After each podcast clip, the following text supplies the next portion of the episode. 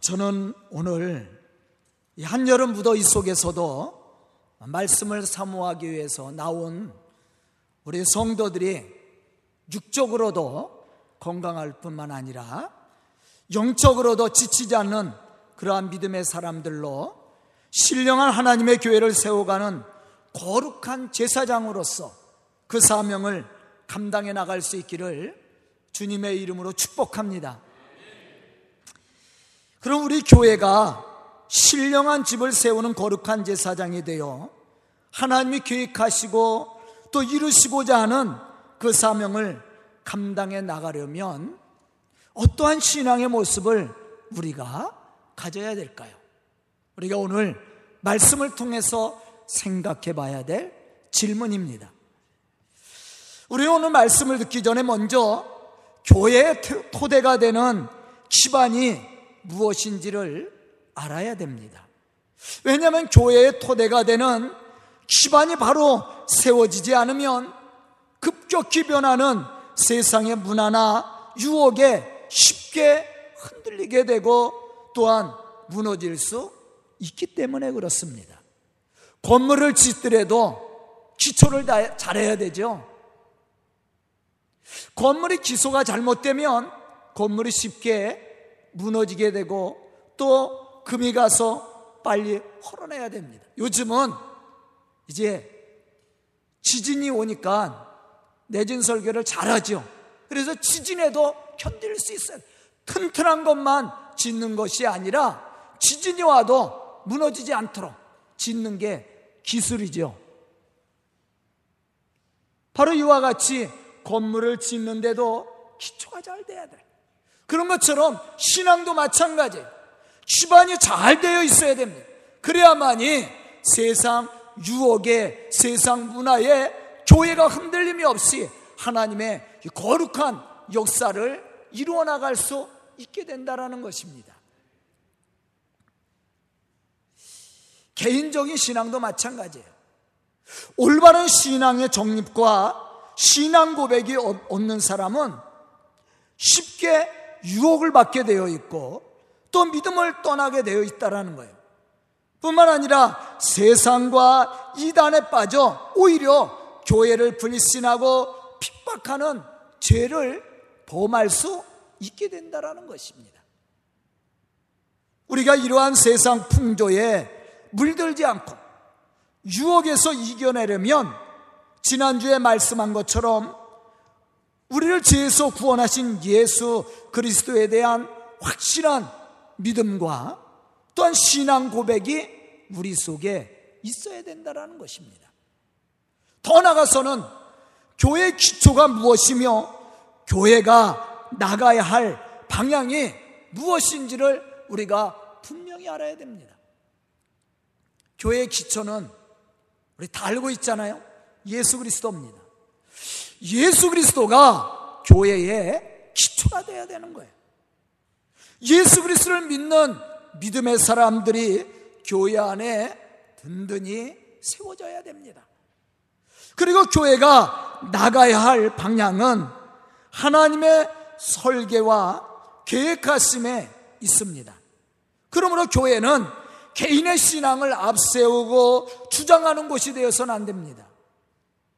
모든 일에 교회가 우선되어야 되고 하나님의 뜻을 이루어가는 그러한 교회가 될 수 있어야 된다는 것이죠. 다시 말하면 하나님의 뜻을 깨닫고 하나님의 뜻에 합당한 그러한 믿음의 교회가 되어야 되고 또 하나님이 계획하시고 섭리하신 그 일을 이루기 위해서 교회가 하나가 되어야 된다는 거예요. 그럼 우리 교회가 이러한 사명의식과 믿음을 가지고 하나님의 이 교회를 부흥시키고 세워가려면 어떠한 신앙의 사람들이 교회 안에 세워져야 됩니까? 첫째로 하나님의 영광을 위해 자신을 헌신하는 믿음의 일꾼들이 세워져야 됩니다. 이러한 일꾼들이 세워져야 교회가 든든해지고 또 하나님의 거룩한 일들을 이루어 나갈 수 있게 되는 거예요. 오늘 본문 말씀해 보면 교회를 신령한 집으로 표현을 했습니다. 그럼 교회가 신령한 집이 될 수 있는 이유가 무엇인가? 먼저 그것을 우리가 알아야 됩니다. 그것은 하나님이 그곳에 임재하시고 거하시기 때문입니다. 이게 성전으로 구별됐어요. 이 건물이 왜 그렇습니까? 이곳에는 하나님이 계신 것이에요. 하나님의 말씀이 있고 역사가 있고 은혜가 있는 겁니다. 이것이 교회가 될 수 있는 이유가 어디에 있습니까? 그러한 하나님의 임재와 역사하심과 축복하심을 믿는 구별된 성도들이 모여서 예배를 드리고 찬송을 하고 기도를 하고 또 말씀을 통해서 변화를 받아 주의 거룩한 역사를 이루어 나가기 때문에 그렇습니다. 그게 교회 가치야. 만약 이 성전 안에 거룩하신 하나님이 거하시, 거하시지 않는다면 신령한 하나님의 집으로서의 교회가 될 수 없습니다. 신령한 하나님의 성전도 될 수 없고 교회도 될 수가 없어요. 이것이 성전이 되고 교회가 될 수 있는 이유가 어디에 있습니까? 바로 신령하신 거룩하신 하나님이 이곳에 임재하시고 섭리하시고 역사하시고 축복하시기 때문입니다. 이것이 성전으로서 그 사명을 감당하며 교회를 이루어갈 수 있는 것은 거룩하신 하나님이 이 성전 안에 임재하셔서 예수의 이름으로 부름을 받은 성도들이 예수의 이름으로 모여 신령한 예배를 드리고 있기 때문이라는 사실입니다. 마태복음 18장 20절에 보면 이렇게 예수님은 말씀하고 계십니다. 두세 사람이 내 이름으로 모인 곳에는 나도 그들 중에 있느니라. 또 고린도전서 3장 16절에 보면 이러한 사실에 대해서 말씀해 주고 있습니다. 너희는 너희가 하나님의 성전인 것과 하나님의 성령이 너희 안에 계신 것을 알지 못하느냐. 여기서 우리는 교회의 기본적인 모습이 무엇인지를 알 수가 있습니다. 그것은 성령의 인도하심을 통해 예수가 그리스도이심을 믿고 고백하는 성도들이 예수의 이름으로 모인 것이라는 거예요. 성전은 건물이라고 그랬죠. 왜 이게 거룩한 성전이 될 수가 있어요? 이곳에 하나님이 계시기 때문에 그렇습니다. 또 한 가지 이유는 그 하나님을 믿는 성도들, 예수가 그리스도이심을 믿는 성도들이 이 성전 안에 모여서 함께 마음을 같이 해서 예배를 드리고 함께 말씀을 듣고 또 말씀을 통해서 은혜 받은 성도들이 교제하고 예수 그리스도 안에서 주어진 이 복음의 사명을 감당하고 있기 때문이 그렇습니다. 그렇기 때문에 이게 거룩한 하나님의 성전이 되는 것이고 교회가 되는 거예요.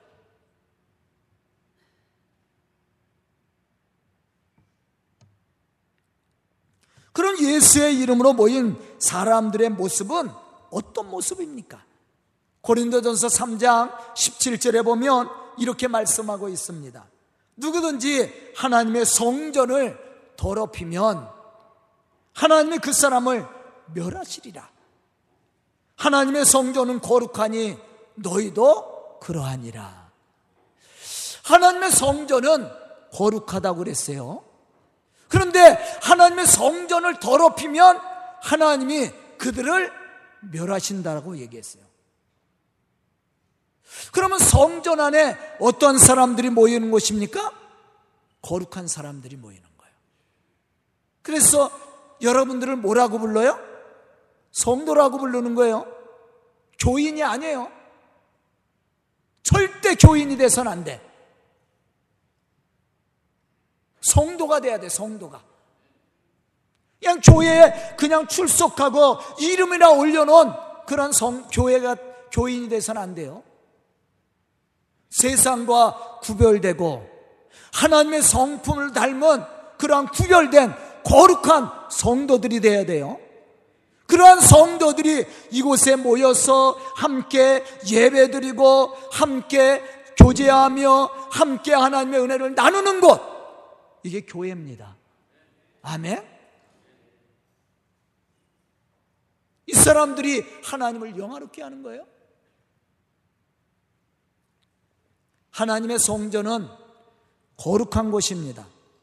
그러므로 하나님의 이 거룩한 성전에 모여 예배를 드리고 맡겨주신 복음적 사명을 감당해 나가는 믿음의 사람들의 모습 역시도 당연히 하나님과 같이 거룩해야 된다라는 거예요.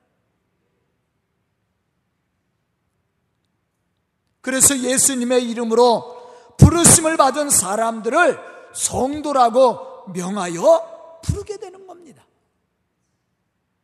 그런 하나님의 부르심을 받은 성도 된 우리가 거룩한 제사장이 되어 신령한 하나님의 집, 곧 교회를 붕시키고 세워가려면 어떠한 신앙의 모습을 가지고 살아야 됩니까? 그것은 하나님의 영광을 위해 우리 자신을 헌신해야 되는 거예요. 성전에서 일하는 제사장의 역할은 성전에 임재하시고 역사하시는 하나님의 영광을 위해서 부름받은 존재입니다. 그러므로 부르심을 받은 제사장의 최고의 가치는 어디에 있느냐? 하나님을 영화롭게 하는 데 있어요.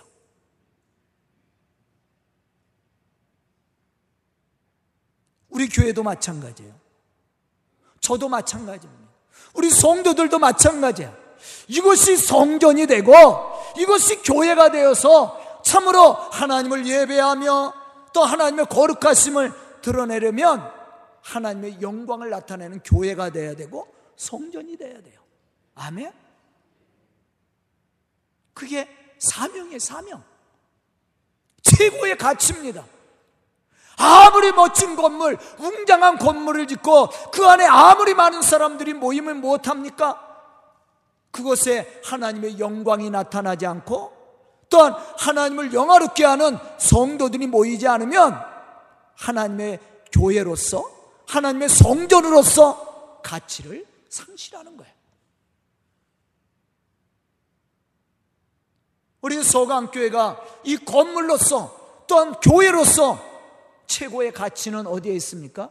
이곳에서 하나님이 영광을 받으셔야 되는 거예요.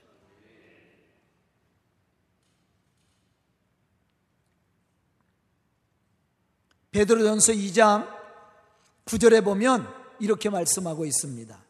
그러나 너희는 택하신 족속이요 왕 같은 제사장들이요 거룩한 나라요 그의 소유된 백성이니 이는 너희를 어두운 데서 불러내어 그의 귀한 빛에 들어가게 하신 이에 아름다운 덕을 선포하게 하려 하심이니라.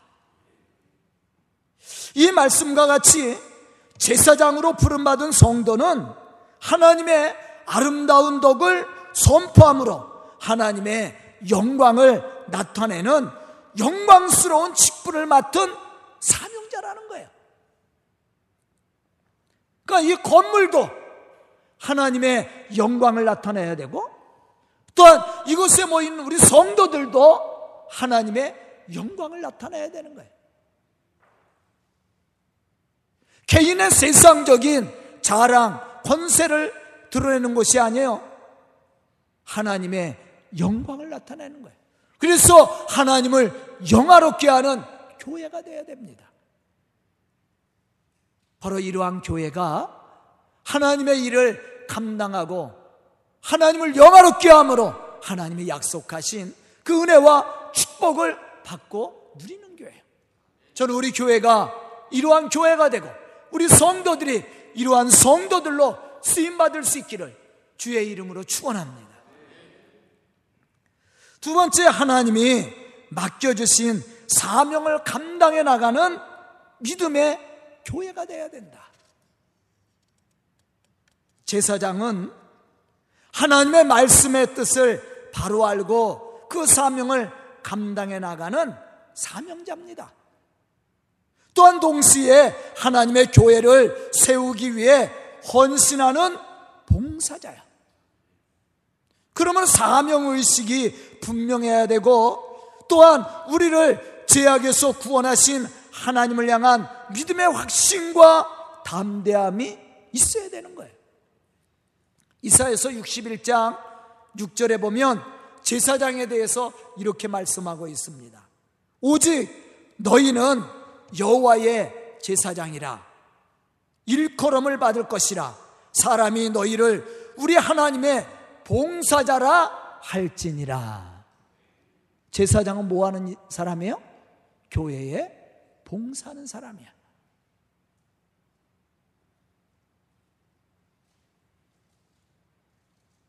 교회를 오늘 보면 말씀 속에 보면 신령한 집으로 표현했어요. 그러면 그 안에서 예배드리는 성도를 어떻게 표현했어요?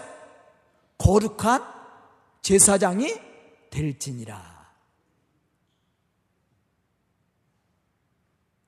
제사장은요, 목사만 제사장이 아니야. 예수를 그리스도라고 믿는 모든 사람들이 제사장으로 부름을 받은 겁니다. 아멘? 그래서 베드로전서 2장 9절에 뭐라고 그랬어요? 왕 같은 제사장이요. 거룩한 나라요. 그의 소유된 백성이니. 그렇게 말씀을 했어요. 그럼 우리가 거룩한 제사장으로서 우리가 하나님의 이 신령한 집을 세워가려면 어떻게 해야 됩니까? 우리가 거룩한 하나님의 백성으로서 봉사자로서 헌신해야 되는 거예요.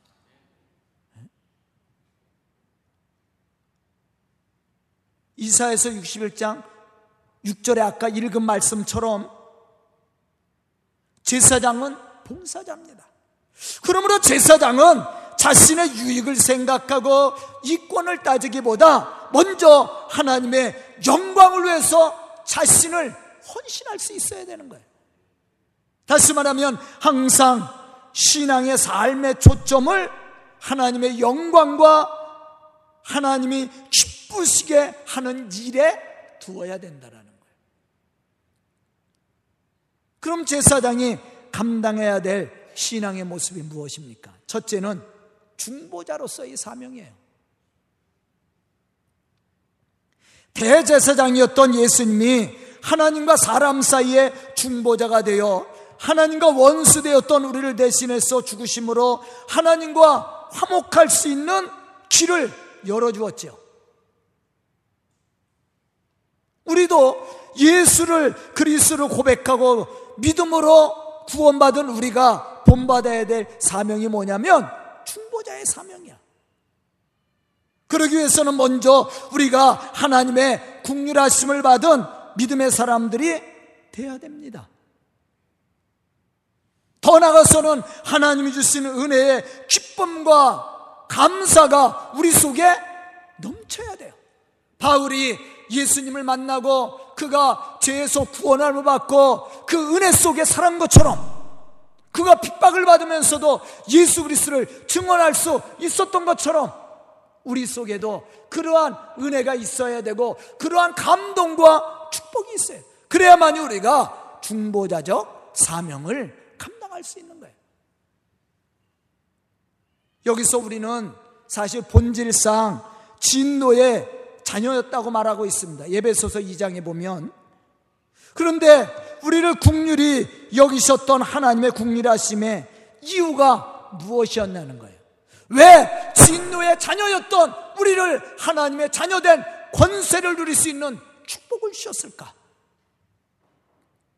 그것은 하나님을 모르는 세상 사람들에게 하나님의 국률하심을 전함으로 구원의 길을 열라는 거예요. 우리가 구원하는 거 아니에요.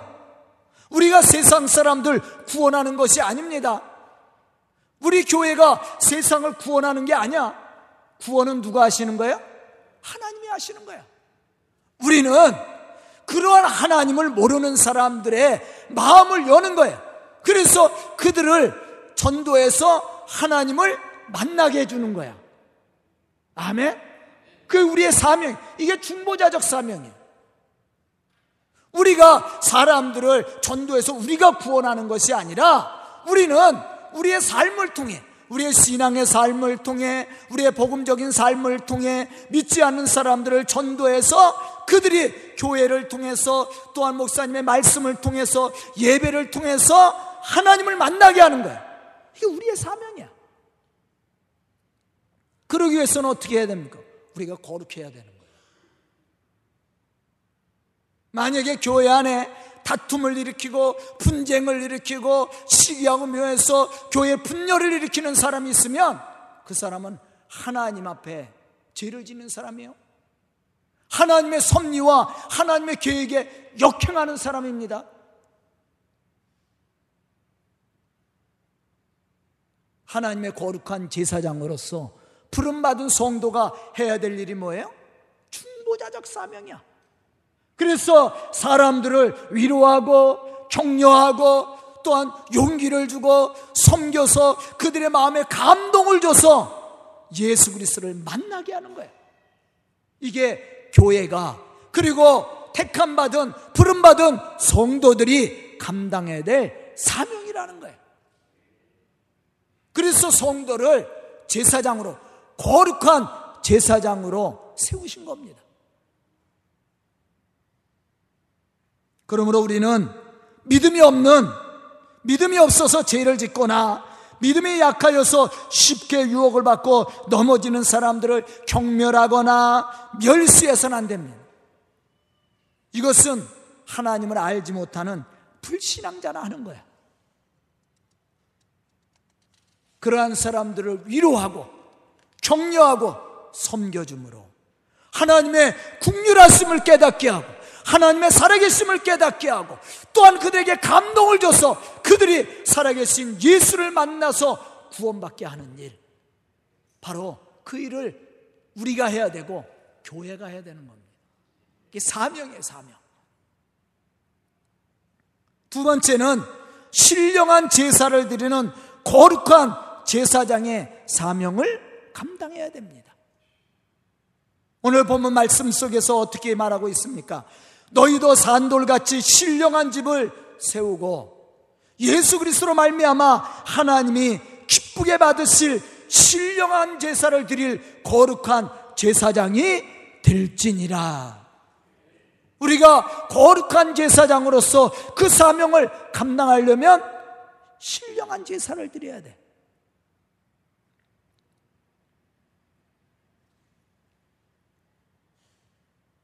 제사장이 하나님의 거룩한 집에서 신령한 제사를 드리려면 가장 먼저 해야 될 일이 있습니다.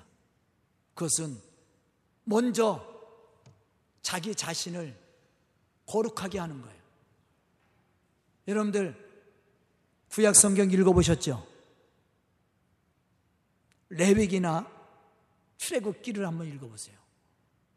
제사장이 하나님의 성전 지성소에 들어와서 예배를 드릴 때, 제사를 드릴 때 그냥 들어왔어요? 제사장들이 성전에 들어올 때 그냥 들어왔습니까? 절대 그냥 못 들어왔어요. 그냥 세상 모습 그대로 들어왔다가는 어떻게 됐어요? 죽임을 당했어요. 그래서 하나님의 성전에 들어와서 특히 지성소에 들어와서 대제사장이 번제를 드리기 위해서는 스스로 성결케 해야 됐습니다. 여러분들 오늘 성전에 들어올 때 어떠한 마음을 가지고 들어왔습니까? 성결케 하고 들어왔습니까? 여러분들 죄를 다 고백하고 지금 예배를 참여하고 있습니까? 성전에 들어와서 가장 먼저 해야 될 일이 있어요. 그게 뭐냐면 죄의 고백입니다. 우리가 살면서 얼마나 많은 죄를 져요. 그거 다 하나님 앞에 내려놔야 돼요. 그리고 하나님이 주실 은혜를 사모하고 또한 믿음의 그릇을 준비해야 됩니다. 그래야 우리가 말씀을 통해서 은혜를 받게 되는 거예요. 제사장이 하나님의 성전에 들어와서 특히 지성소에 들어갈 때는 스스로를 성결케 했습니다.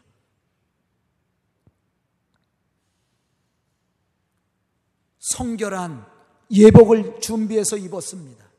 성결한 마음으로 나가 제사 곧 예배를 드렸습니다. 이때 하나님은 그 제사, 다시 말하면 예배를 기뻐 받으시고 그를 통해서 은혜를 베풀어 주셨다라는 거예요. 로마서 12장 1절에 보면 이렇게 말씀하고 있습니다. 그러므로 형제들아 내가 하나님의 모든 자비하심으로 너희를 권하노니 너희 몸을 하나님이 기뻐하시는 거룩한 산제사로 드릴지니라. 이는 너희가 드릴 영적 예배니라. 저희도 저도요 주일을 준비할 때 목요일서부터 저 제사신을 성결하게 물론 평일 때도 죄를 안 지려고 노력을 합니다.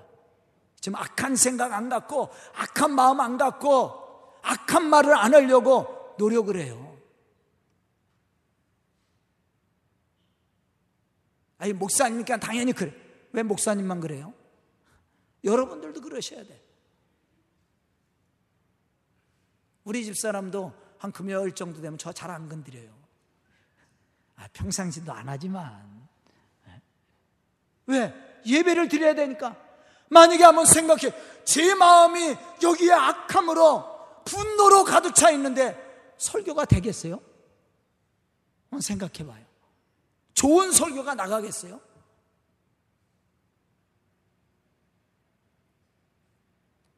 제가 요즘은요, 설교가 점점 빨라져. 처음 목회에서는 일주일 내내 설교를 준비했고요. 조금 준비할 때는 토요일 날 준비했어. 게다가 금요일 날 준비했어. 요즘은 목요일 날 합니다. 제가 목요일 날 설교 준비를 거의 다 해요. 그리고 말씀을 묵상하는 거예요. 제가 먼저 은혜를 받아야 되잖아요. 제가 은혜가 없는데 무슨 은혜를 전하겠어요? 아, 구약의 제사장들이 하나님의 성전에 나갈 때 그냥 나간 게 아니구나.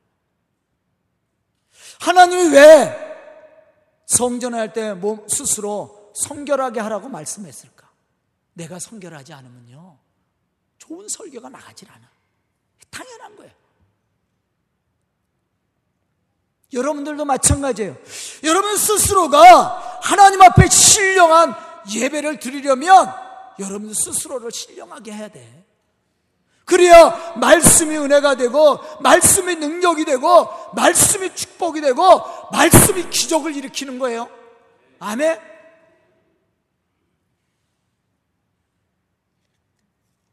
우리가 이러한 예배를 드릴 때 하나님은 우리 속에 역사하고 축복합니다.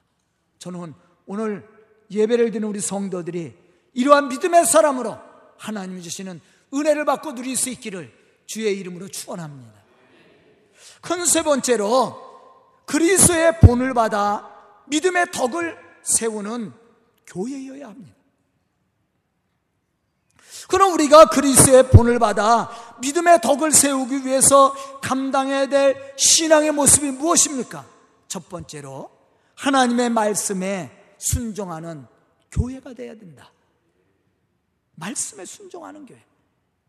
순종은 하나님의 교회의 질서를 세우는 아주 중요한 역할을 감당합니다.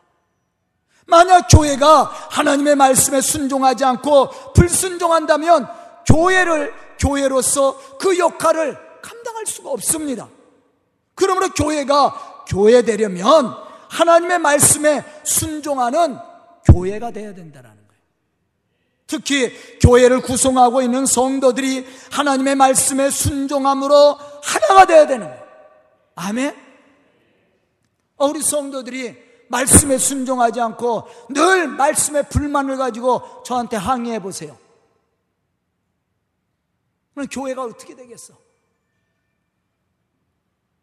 우리 성도들이 해야 될 일이 있어요.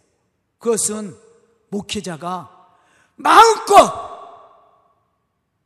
하나님 주신 그 은혜를 그 영광의 축복을 그 영적인 능력을 발휘할 수 있도록 여러분들 기도하고 순종해야 돼요. 아멘? 성가대도 마찬가지야. 우리 지휘자가 그가 가지고 있는 능력을 100%다, 아니 120%, 200% 발휘할 수 있도록 우리 성가대가 따라와 줘야 돼요. 그래야 마음껏 발휘할 거 아니야. 여러분들이 제가 하는 일에 제재를 가하고 반대하고 불평을 일으켜봐. 그러면 설교가 제대로 돼요? 아마 감정시킨 설교가 나갈 거예요. 안 그래요? 아, 그렇게 설교해서는 안 되지만. 에? 제가 언제 감정 섞인 설교를 해요?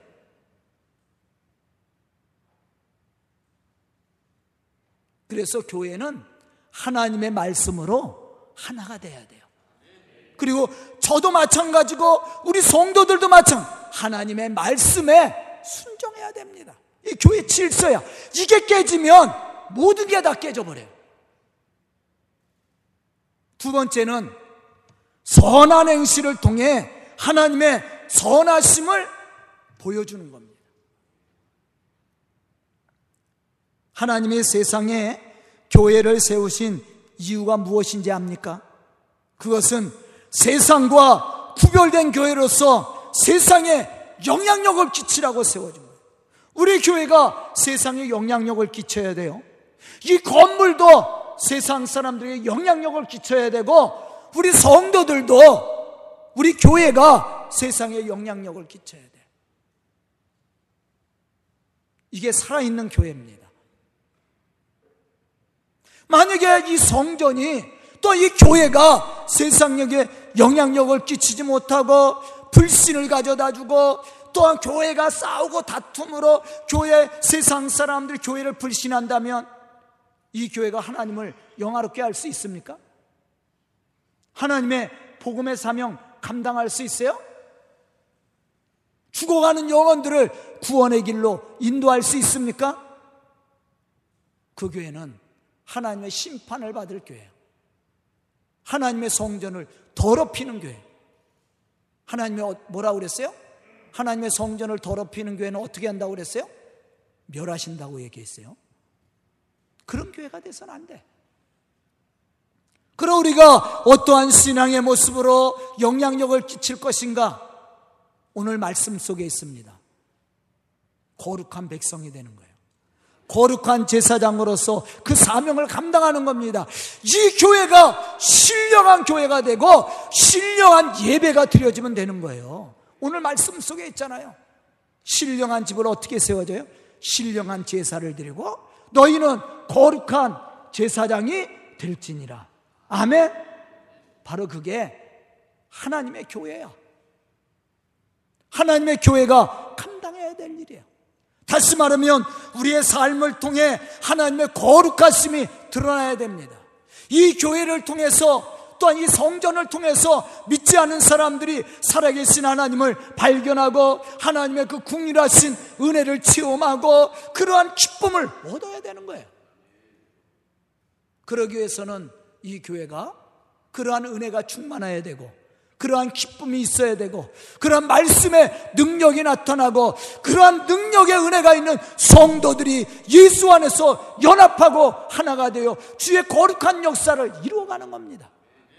하나님의 거룩하심과 같이 우리를 성도라고 칭함과 같이 거룩한 삶을 사는 겁니다.